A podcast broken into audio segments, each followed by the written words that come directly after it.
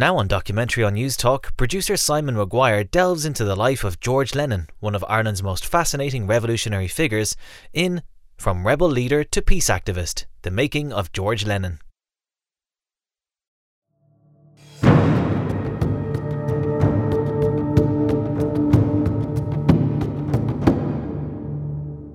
As Ireland continues to reflect on its journey from free land to colony to rebellion to statehood, George Lennon's journey mirrors this complex story.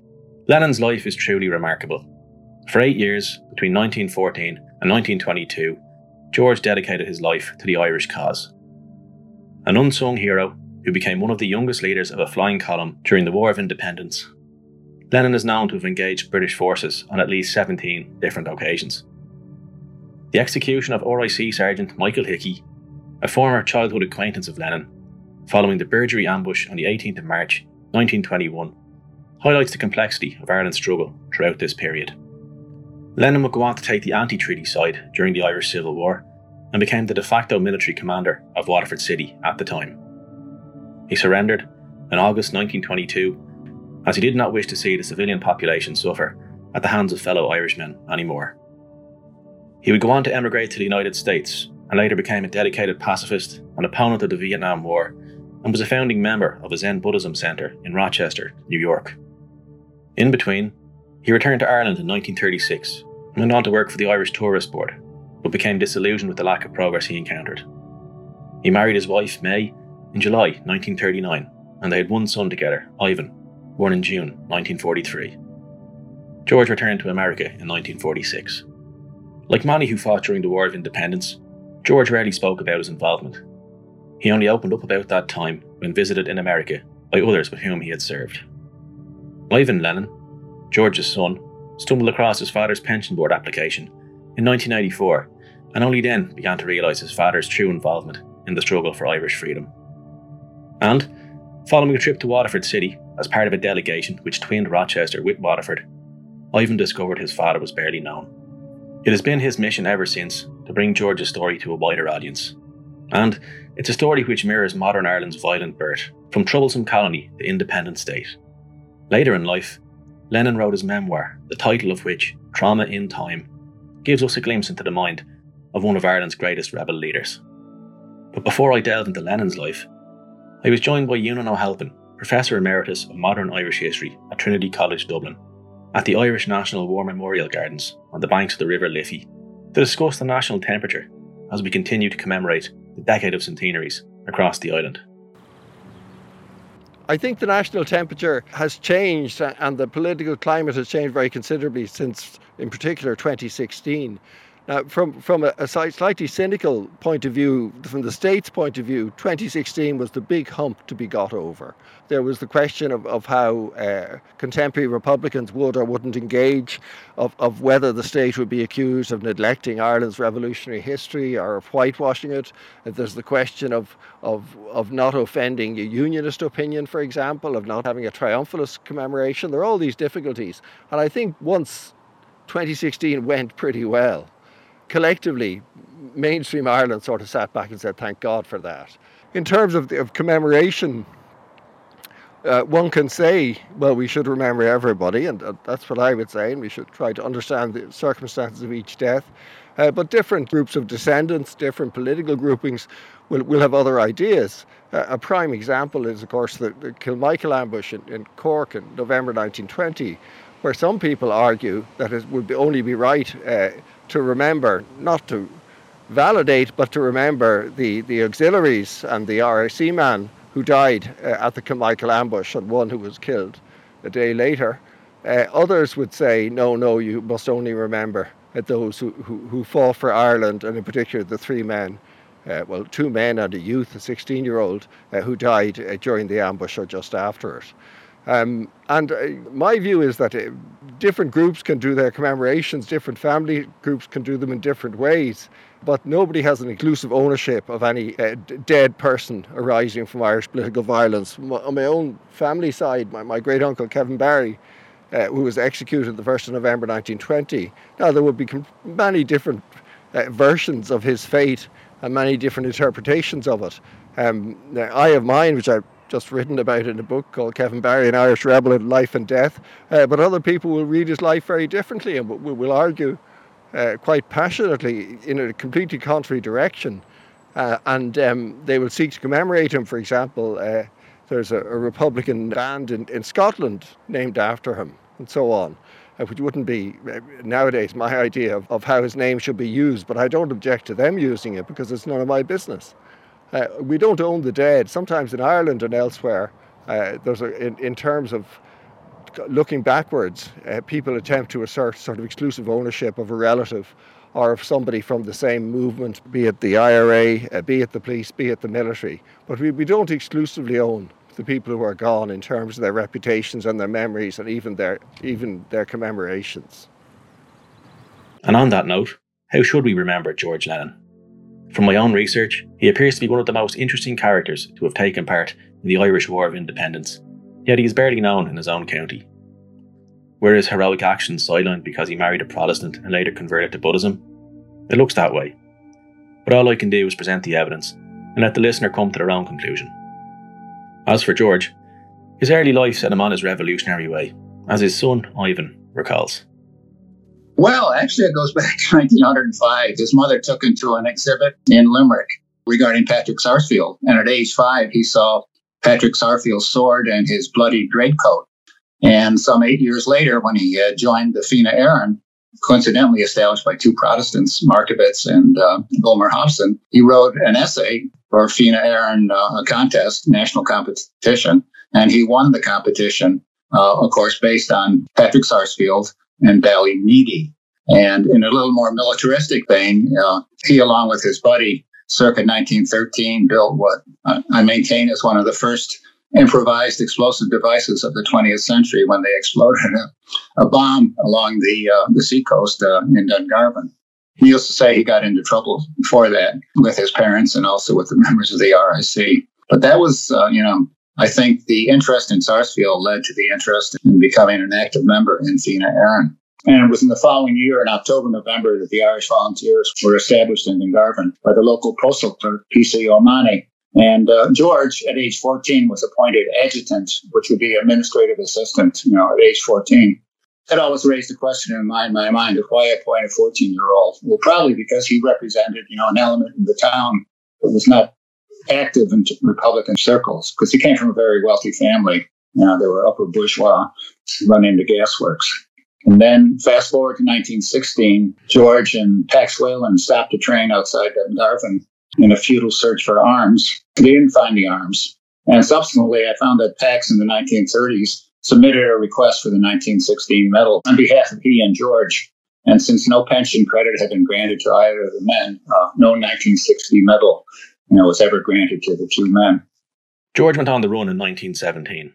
He could afford to do so due to his wealthy family background.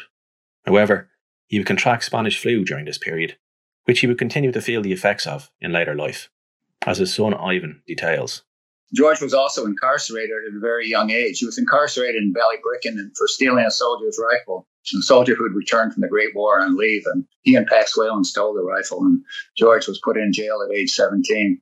And his mother uh, perjured herself and said it couldn't have happened because he was at home studying for a mercantile exam, which of course was an outright lie. But that got him out of jail at age 17. And then, roughly for the next year, 1918, 1919, he was on the run until he was captured Coincidentally, this was the time of the great pandemic, so called Spanish influenza of 1918 1919. He was sent off where he joined up with Sean Moylan at the Cork Male Jail. And he celebrated his 19th birthday at Cork Male Jail on May 26th of 1919. And two days later, he was released, uh, suffering from Spanish influenza. Sean Moylan was also released at the same time, suffering from you know, that pandemic. And it took George for some three months to uh, recuperate. And of course, it was in January of 1919 that the ambush occurred at Soloheadbeg, led by Treacy, Dan Breen, and others. And that's generally cited as the as the onset of, of, the War of Independence. He was involved with uh, interfering with British administration by the latter part of 1919. And then in September 7th, 1919, he was involved in the first attack on British uh, forces post 1916, and that was the famous attack led by Liam Lynch at the uh, Methodist chapel in uh, in Fermoy. Then, in order to gain experience, uh, Liam Lynch sent him up to uh, East Limerick and West Limerick, where he was involved in one of the fiercest in the summer of 19, or it was in May of 1920, on the fiercest barracks attacks at Kilmallock. And uh, that was actually the inception of the flying columns because the men in East Limerick and West Limerick were forced to go on the run for the first time. And this, of course, they became known as active service units or flying columns. And also in that summer of 1920, while he was away from Dungarvan, he assisted in the formation of the famed uh, North Cork flying column. Moylan, of course, had been released uh, from Cork Male Jail roughly the same time as my father, suffering from the Spanish pandemic. So it was in the late summer of 1920 that the Déise flying column was formed of some 12 men. Eventually, it was enlarged at the time of the truce in July 1921 to some 42 members. The Tay Valley in the Comeragh Mountains acted as the base of operations for the West Waterford flying column. From there, they could strike at targets near Dungarvan, Kilmacthomas, Ardmore, and others across the county, before vanishing back into the relative safety provided by the secluded terrain, where British forces struggled to follow or locate them. Life in the column wasn't easy. It was cold, mucky, and the men suffered from malnutrition, which would be expected from living in such conditions. The column formed in October 1920, and a list of the original members includes George Lennon, Pat Keating, Mick Mansfield, Jim Prendergast, Hakeem Whelan, Sonny Cullinan, Nipper McCarthy, Jim Lonergan, Paddy Joe Power, George Kiley, Bill Foley, and John Reardon. Reardon was of particular importance to the column. He fought in France with the Royal Irish Regiment before being wounded. He was later posted to Egypt. Not everyone who returned from the First World War was so lucky. Jim Fitzgerald, a traumatised former Connacht Ranger who fought in France and Mesopotamia, withdrew from society on his return to Ireland. Lackendarra Jim, as he was later known, lived in a dugout in the Comeragh Mountains until his death in 1959, a pattern of behaviour later witnessed in some Vietnam War veterans in America. For his part, Reardon's military training and experience became invaluable to the flying column. He had been working with the men since mid 1919, meaning they were moulded into an effective tactical unit before the official formation of the unit in late 1920. They were poorly armed early on, but that all changed after an ambush at Pilltown Cross in November 1920. Terry O'Reilly, author of Rebel Heart, George Lennon, Flying Column Commander, describes the early days of the column. Their base of operations, or their refuge rather, was from uh, the Tay Valley, deep in the Comeragh Mountains. Even today, this is very hard to access. So back then, it, was, it formed a real stronghold for them. By October 1920, a significant military build-up had begun in Waterford County. Until early 1920, there had only been a caretaker force manning the barracks in Waterford City. By October, 300 British troops had deployed to Waterford City, 150 more to Dungarvan, and other small outposts throughout the west of the county. To begin with, the Flying Column's uh, store of weapons was paltry. They had four obsolete rifles and a small number of shotguns.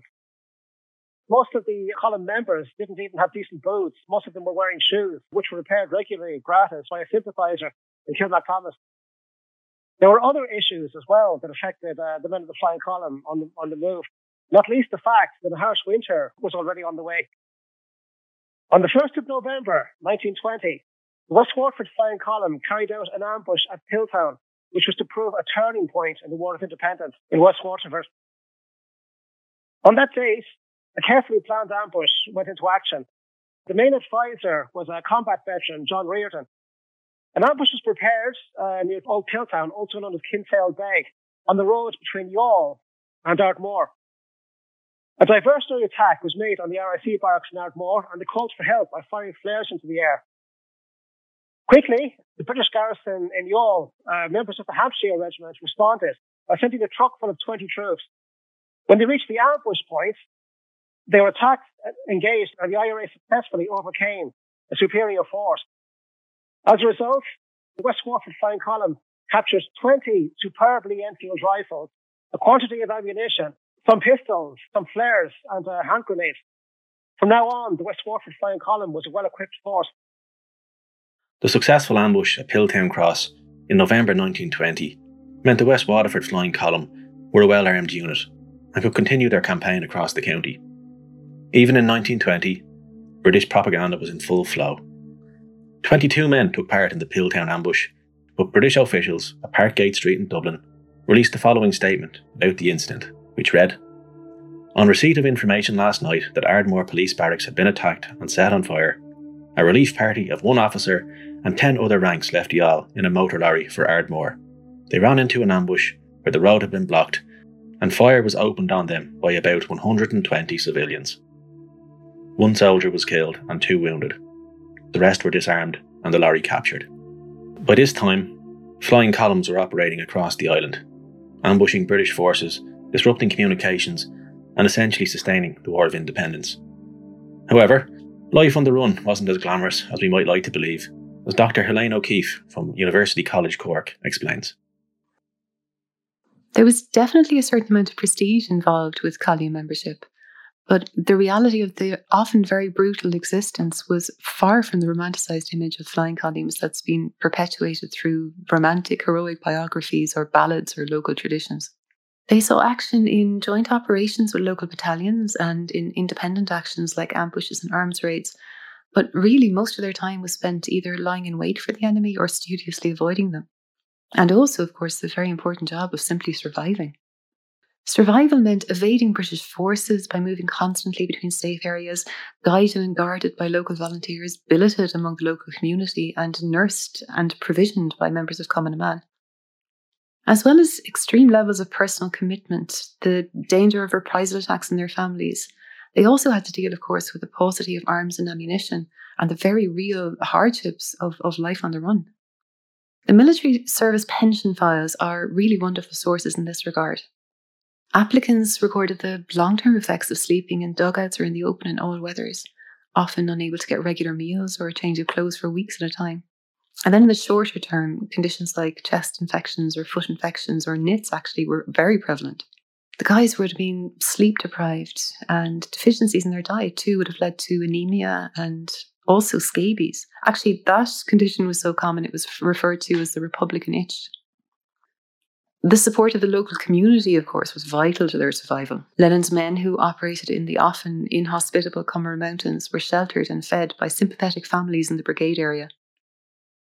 Some of the Waterford men actually remembered the home of the Power family in Garryduff and said it was so good for a meal that they nicknamed it the Gresham. The great thing about the Decade of Centenaries is that it's prompted a wave of new research, particularly at local level, that helps us to form a clearer picture of what it was like to be part of a column. The new research, of course, and the new archives gives us a sense of the importance of Cumann na mBan to the survival of these flying columns. The women collected money, they carried dispatches, they stored arms, they nursed and they fed the volunteers in the run, often at extreme personal risk.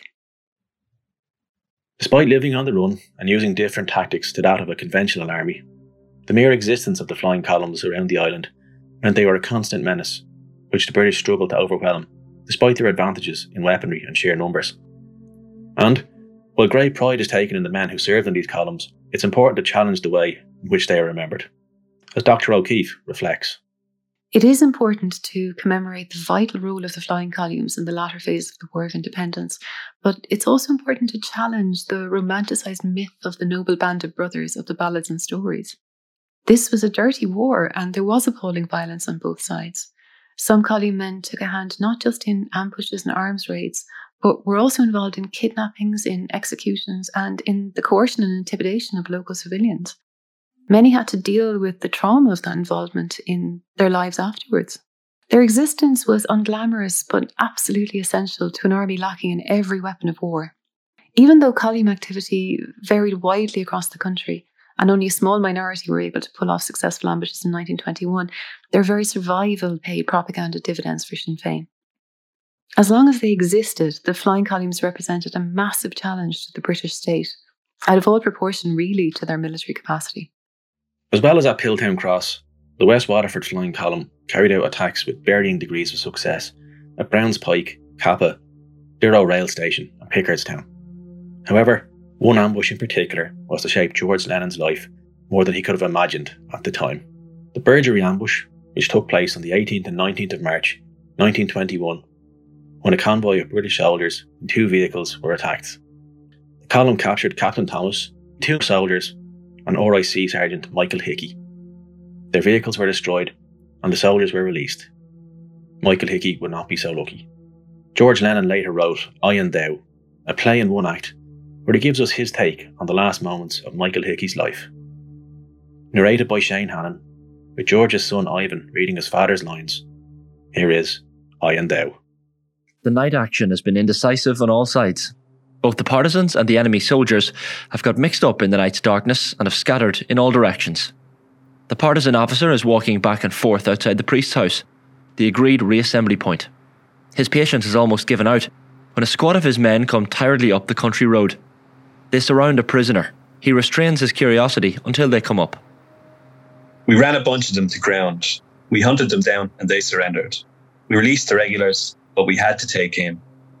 Ah, it is him. He is very windy.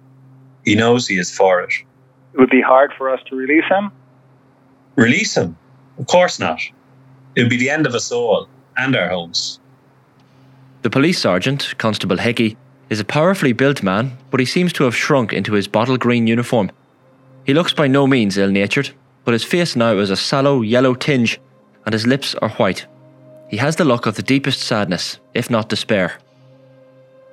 Call the priest. One of the men knocks loudly on the door of the priest's house.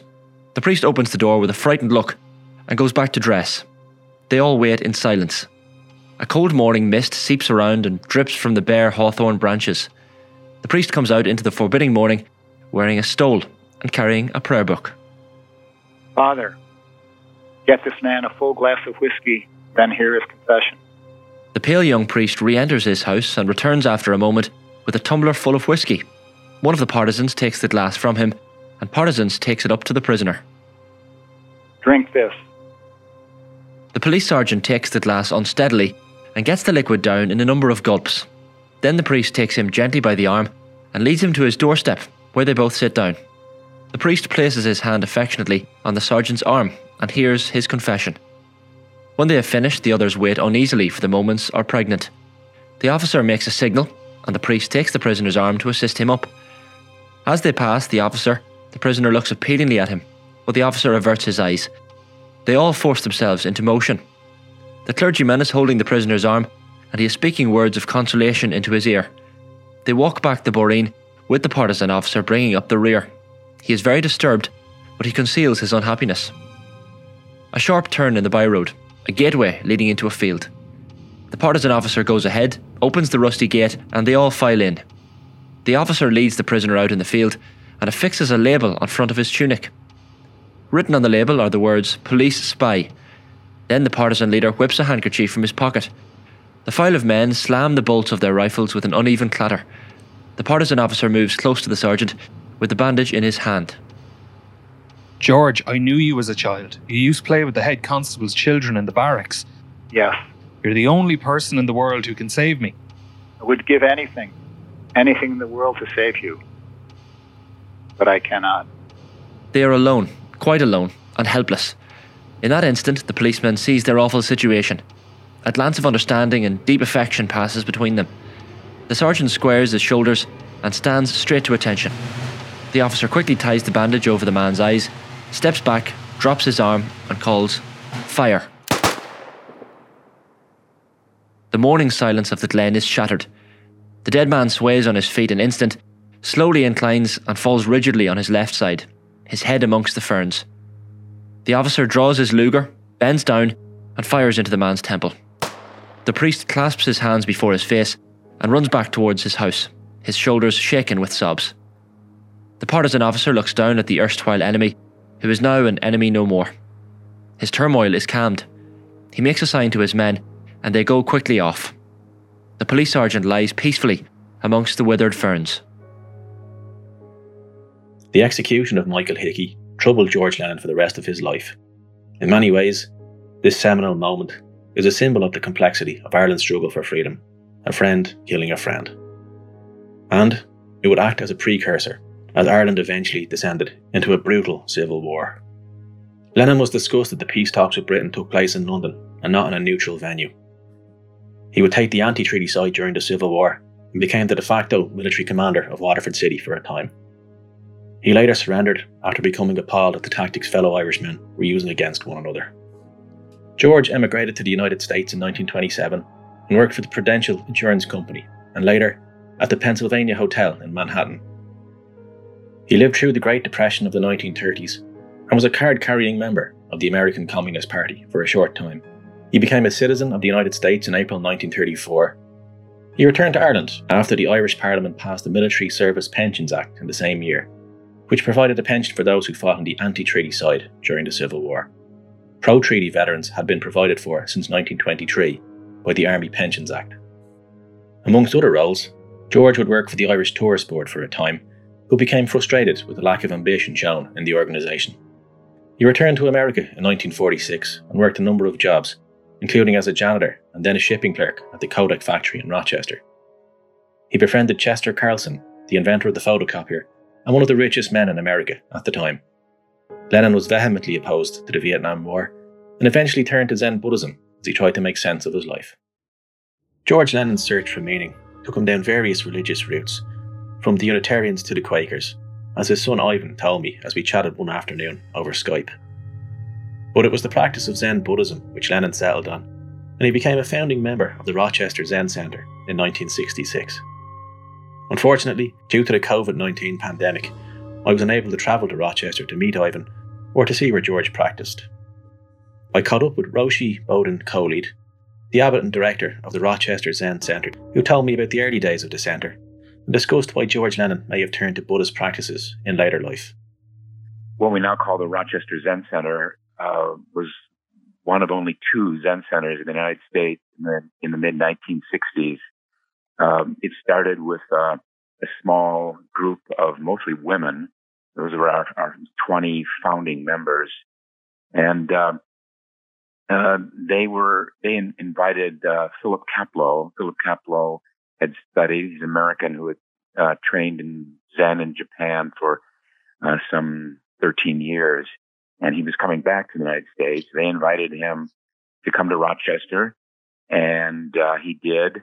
Then that was the birth of uh, the Rochester Zen Center. It started off uh, in a, just a house in the city here, and then it, it was this was during the Zen boom of the mid '60s, mid and late '60s, when uh, people were really drawn to Zen practice. So we had a lot of people flooding in, mostly young people in their 20s. Then we had to, a lot of growing pains. We moved to a much bigger facility in the city. And then uh, over the years, um, many years later, uh, we uh, built a country retreat center. But back then, in George Lennon's time, it was it was quite small. in some way, people who uh, convert uh, to to Zen or Buddhism because people are dissatisfied with their own religion or their lack of religion. I, I myself hadn't hadn't had no religious upbringing, but uh, dissatisfaction brings us to a teaching or a practice like Zen. It can be personal suffering. Um, it can be concern about the world more broadly, concern for others' welfare. But I think when, in the end, it's, it's a searching. Um, we come to Zen because it's a practice. It's not a belief system. It's a practice. It's a method of meditation and it's a way to search the mind, to search our nature. Um, we may not even know what we're searching for when we come to Zen. But in the end, what, it, what the promise is that it's a, a way to come to terms with life and death to come to terms with uh, a reality that is beyond the the reaches of our ordinary mind. Uh, that's that's I think is a very very common thing that uh, somehow people who come to Zen uh, recognize that that there's more to reality than they can we can access through our ordinary mind, and then that what what that opens up is the possibility of a greater understanding of the world of life and death and reality and, and ourselves, of course. You know, in the mid 60s, uh, our country was just uh, in flames. Uh, with social disorder, disruption. There was the Vietnam War. I think a lot of us in the mid 60s came to the Zen Center because of these um, these great disruptions in our institutions, uh, the Vietnam War, uh, civil rights, um, sex, drugs, and rock and roll. It was a time of, of great questioning, uh, which at the time we thought was was sort of just the way things were. But we haven't seen until recently. I think now we're uh, facing a great disruption in our in our in our country. Uh, but at that time, it was the same thing. There was a lot of questioning, and and I can imagine, and and the questioning is about basic things like uh, war and peace, and and uh, Zen is a, is a non-dualistic religion. I mean, in a way, it isn't even a religion. There's no God concept, but uh, it's a religion or a practice. Let's put it that way. Practice that offers a way to see beyond uh, dualisms, beyond good and bad, and right and wrong, and and the whole structure of us and them, and tribalistic impulses, and uh, that that I think was a big factor. Um, maybe a factor that might have brought George Lennon to practice uh, at the center. Hugh Curran, a lecturer in peace and reconciliation studies at the University of Maine, knew George during his time at the Rochester Zen Centre. He paints a picture of a man who may have finally found peace in old age. I met George uh, in Rochester, New York, in uh, let's see, it would be 1967. Uh, uh, I was uh, moving down from Canada at the time, I joined a monastic group in Zen where um, I was with uh, Philip Kapleau, so I was his first monastic. And uh, George would uh, be there uh, almost on a daily basis at the time because the first house we were in was this relatively small house, but uh, there was only two of us there to kind of look after the, the building and run errands and do the cooking and cleaning and all of that sort of thing. So George would be uh, driving me around and come in and help out, and and then of course uh, it was a great pleasure to find out that he was Irish with his thick brogue, and uh, and I was Irish from Donegal. We left when I was quite fairly young, but George has continued to have, uh, of course, his uh, his very thick Irish brogue. So I became uh, good friends with George very quickly, and uh, in the over a period of the next uh, several years, to go to visit George at his home uh, out by the lake, and I'd uh, see him uh, probably, you know, several times a week for quite a while, for probably a couple of years. And then it would slow down because we had so many other people coming to help out, become monastics, and so on. So, but George, I went to see him, uh, as I said, uh, phone, phone him, talk to him, relate to him. So he was a kind of a friend. I would say even a mentor. Uh, he just seemed to have a uh, was quiet, but he just had a very uh, charming way of relating and responding, and and uh, soft and uh, and easygoing, uh, and always uh, a story to tell uh, if the occasion demanded it. And then I'd go out with his wife um, May, that is Ivan's mother, and she was also part of the little group see regularly when we went went out there to their place. George rarely spoke about his involvement in the Irish War of Independence, as his son Ivan told me on numerous occasions. However, it appears attending the Rochester Zen Centre opened that door which allowed George to talk about the trauma he suffered early in his life. He did talk about it, uh, and he gave me a book that he had written at the time. Uh, I don't think Ivan had seen it at the time, but he gave me a, a book he'd written, asked me to actually look it over uh, he'd written it as kind of a, a fiction form, and uh, and I thought of it as fiction, but only realized later on that it was uh, real uh, real events. I think it was about the shooting uh, that he had to, was involved with with a fellow named Hickey, I believe. And uh, so yes, he did tell me, uh, in kind of indirectly. He didn't. Uh, he did, but my father also came to visit me uh, a couple of times, and I would bring him to see George. My father was from the same background in Donegal, um, same history, IRA background, and so on. So uh, there was all of that kind of underlying um, back and forth that we had uh, many things in common in that way. But so he did talk about his past, uh, but not like uh, explicitly. It more uh, elliptically, kind of roundabout way. He would respond to my questions and so on about it. But it, I think it was hard for him actually to talk about it, uh, and so he wouldn't he wouldn't make a big point of it. And I wasn't really curious because a lot of the uh, you know, I'd grown up in circles and uh, family and so on, where which uh, re- avoiding painful subjects was fairly common, and um, not talking about it was more often the case than talking about it. Elliptical in the sense that, like my father would uh, do the same as George would go around talk about people he knew who had been involved with the skirmishes and the uh, and the the violence and the troubles uh, but it would be this kind of uh, softened down. It wouldn't be a kind of a brutal talk at all. So George George was that way, uh, much softer and direct. It's obviously a lot of pain, and the, the meditation practice and Vedanta and the Zen Buddhist were uh, almost as if he was uh, trying to get through the, like me, trying to get over the painfulness of so many of these subjects, buried subjects uh, from the Irish past and the troubles. And with that in mind, how did George Lennon spend his final years, and what influence did he have on those around him? Uh, George was uh, trying to, uh, it was almost like he was uh, reliving again uh, his, uh, trying to break from the past and yet not able to, very much like myself and my father, but trying to break new ground on a spiritual, religious, you know, intellectual level, trying to understand the past. He was doing by writing. I was doing it by my meditation practice, uh, trying to break from a lot of raw memories. And so he was, in many respects, he was he had turned to the contemplative, you could say, to the spiritual, uh, the mystical, uh, uh in, in, his own way.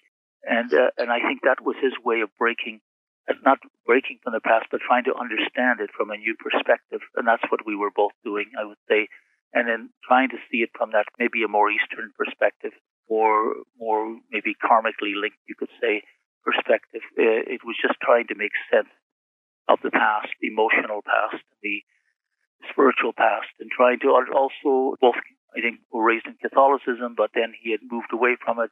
I flirted with it over and over again, and he uh, had gone through his own um, shift, and and I think that was a his way of trying to break from, from the past as well he was really trying to practice what I'd say the, the Gandhian kind of thing of uh, uh, karmic yoga, I would call it. Do penance, as you say, and atone for the past uh, in some way, and and trying to work for the goodness uh, in in that way, and doing his practice and his involvement with our organization, the Zen organization with Vedanta, was kind of the positive way, and then at the same time, maybe the writing, I would say, was his exploration and atonement for the past. So one is the atone for the background and the history, and then the other is to try to forge ahead spiritually and intellectually, you could say, and, and to forge ahead into a kind of a new a new way of seeing. And so, and Rochester is a good place.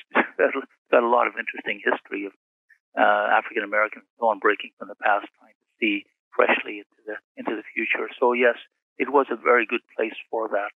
So uh, I think George was in the end, uh, the fact that he lived a, such a long life indicates that he he was uh, successful in many ways, and uh, I think he was a good, you know, his goodness and his generosity were always there. He, he just seemed to me to be instinctively good-hearted, generous-spirited, uh, open-minded, and he was not intimidated by people of wealth or power. Uh, never bent the knee to anybody. Uh, he would put them on a, on you know on an equal level to them and board meetings much more where I would be young and subject myself to their supposed wisdom of the uh, older and wealthier. He wouldn't. He would challenge people, and everybody would listen to him. There was a board of pretty strong, uh, forceful people, and they would. He would say something, and it'd give pause, and to be some. They like, "Oh, George said this. This uh, must have some relevance or importance." So that sort of thing. And uh, he was lovable. Put it that way. People uh, loved him not as an eccentric person, but just uh, his personality and the feel that feeling that there was something uh, deep in what he said. There was some experiential in what he said, and he, but he and he wouldn't speak that much. But when he did, it seemed always to carry weight, and it always had a meaning. He was always solicitous, always sympathetic. He would listen to our complaints and uh, I was complaining kind of bitterly about my a teacher, Captain Philip Castle at the time, over his you know character flaws more than a few, and of course I had my character flaws, but George would just listen and he wouldn't make any comment. Uh, I says, "Oh well, you got to put up with a lot of things in life and that sort of thing." You know, he would he would uh, give me a little solicitous advice and very quietly and without being forceful or sounding pedantic or anything like that, just easygoing. He was uh, just a bright light in my life. He was a great great light in my life. I don't know if I would have survived being a monastic there uh, without him, without his his presence and his uh, his helpfulness and his uh, general demeanor. So he kind of taught by his behavior, his example, and his, uh, in a, very quiet, quiet way. And, uh, so it was a great, uh, great thing to have him around, to have come down from uh, Toronto at the time to Rochester as a you know 20 year old, 21 year old, and, and be able to uh, have somebody like him there was made a huge difference in my life. And, uh, and I've always felt uh, a profound friendship with him. I even think of him on a regular basis. I actually has his ashes. I have some of his ashes, and I uh, Ivan kept gave me some. At, uh, he gave me the whole tin of his ashes, and I had the Potter, a neighbor, make uh, make containers for them, uh, very beautifully done, wrought in, in a good, uh, very masterly potter's way his name, his dates, and so on, and sent one of the small containers back to Rochester for the Zendo to keep center there to keep on the altar, and as well as one to Ivan and one to myself. So we divided up his ashes three ways. So a way of kind of revering his memory. And I have, I can look at his little pot with his name and his ashes and his dates right here within sight of me, right here in my place in Maine. So it was a wonderful to uh, that memory continues, of course. And uh, photos, I always have a photo of him here and there around the house. And uh, so his memory is very strong. I go for walks, I'll remember him up. We're living near a cemetery, and I will always uh, eh, keep him in mind when I'm going near the cemetery. His name will come into my, memory, just like my father. So, uh, so he was among the, I would say, quiet influences mentor uh, influences on my life. Not not a mentor as a teacher, a verbal teacher, but more by example and quiet, uh, quiet demeanor, and someone who shared such a rich part of my own history and tradition. So there's a one could go on about George. There was this, he left um, left it, embedded his memories deeply embedded in my mind, and uh, and he's one of the great uh, I would say one of the most important people in my life. I, I number uh, five or six or seven people in my life that are most influential. He's certainly among those. George Lennon's transformation from rebellious revolutionary to pacifist mirrors modern Ireland's journey in many ways. The Irish volunteers went on to form the National Army and later joined the UN Peace Corps. And, since 1958, not a day has passed without an Irish soldier deployed under a UN flag somewhere around the world meaning Irish participation in United Nations peacekeeping operations, represents the longest unbroken record of any nation in the world. As for Ivan, what has it meant to him to have a revolutionary figure in his family? Looking back on my father's career from 1916 to 1923, George, well, actually throughout his life, he was always a, a minority within a minority. Going back to the uh, the split in the volunteers in 1914, when most of the Irish volunteers went with Redmond. Some 95% of them went with Redmond and supported uh, his position with regard to the Great War. But my father was uh, part of a very small minority of physical force men, perhaps only 5% of the volunteers, who elected, you know, to go the Republican way.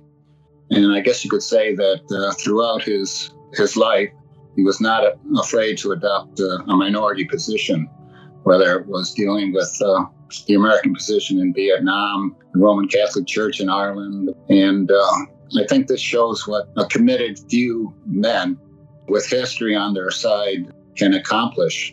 Because I think that a lot of people forget that during the Troubles, during the guerrilla struggle 1919 and 1921, at no time were there more than 1,000 trained guerrilla fighters on the in the flying columns. And I think Sean Moylan put it very well when he said that these men dared to pit their puny strength against the might of empire.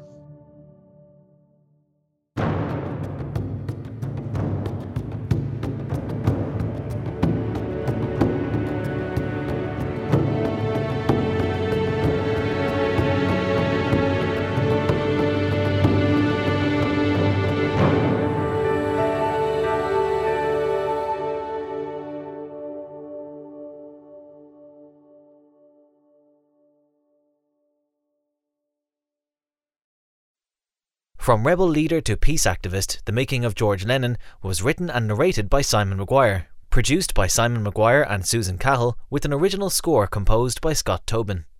The programme was supported by a grant from the Broadcasting Authority of Ireland, funded by the television licence fee.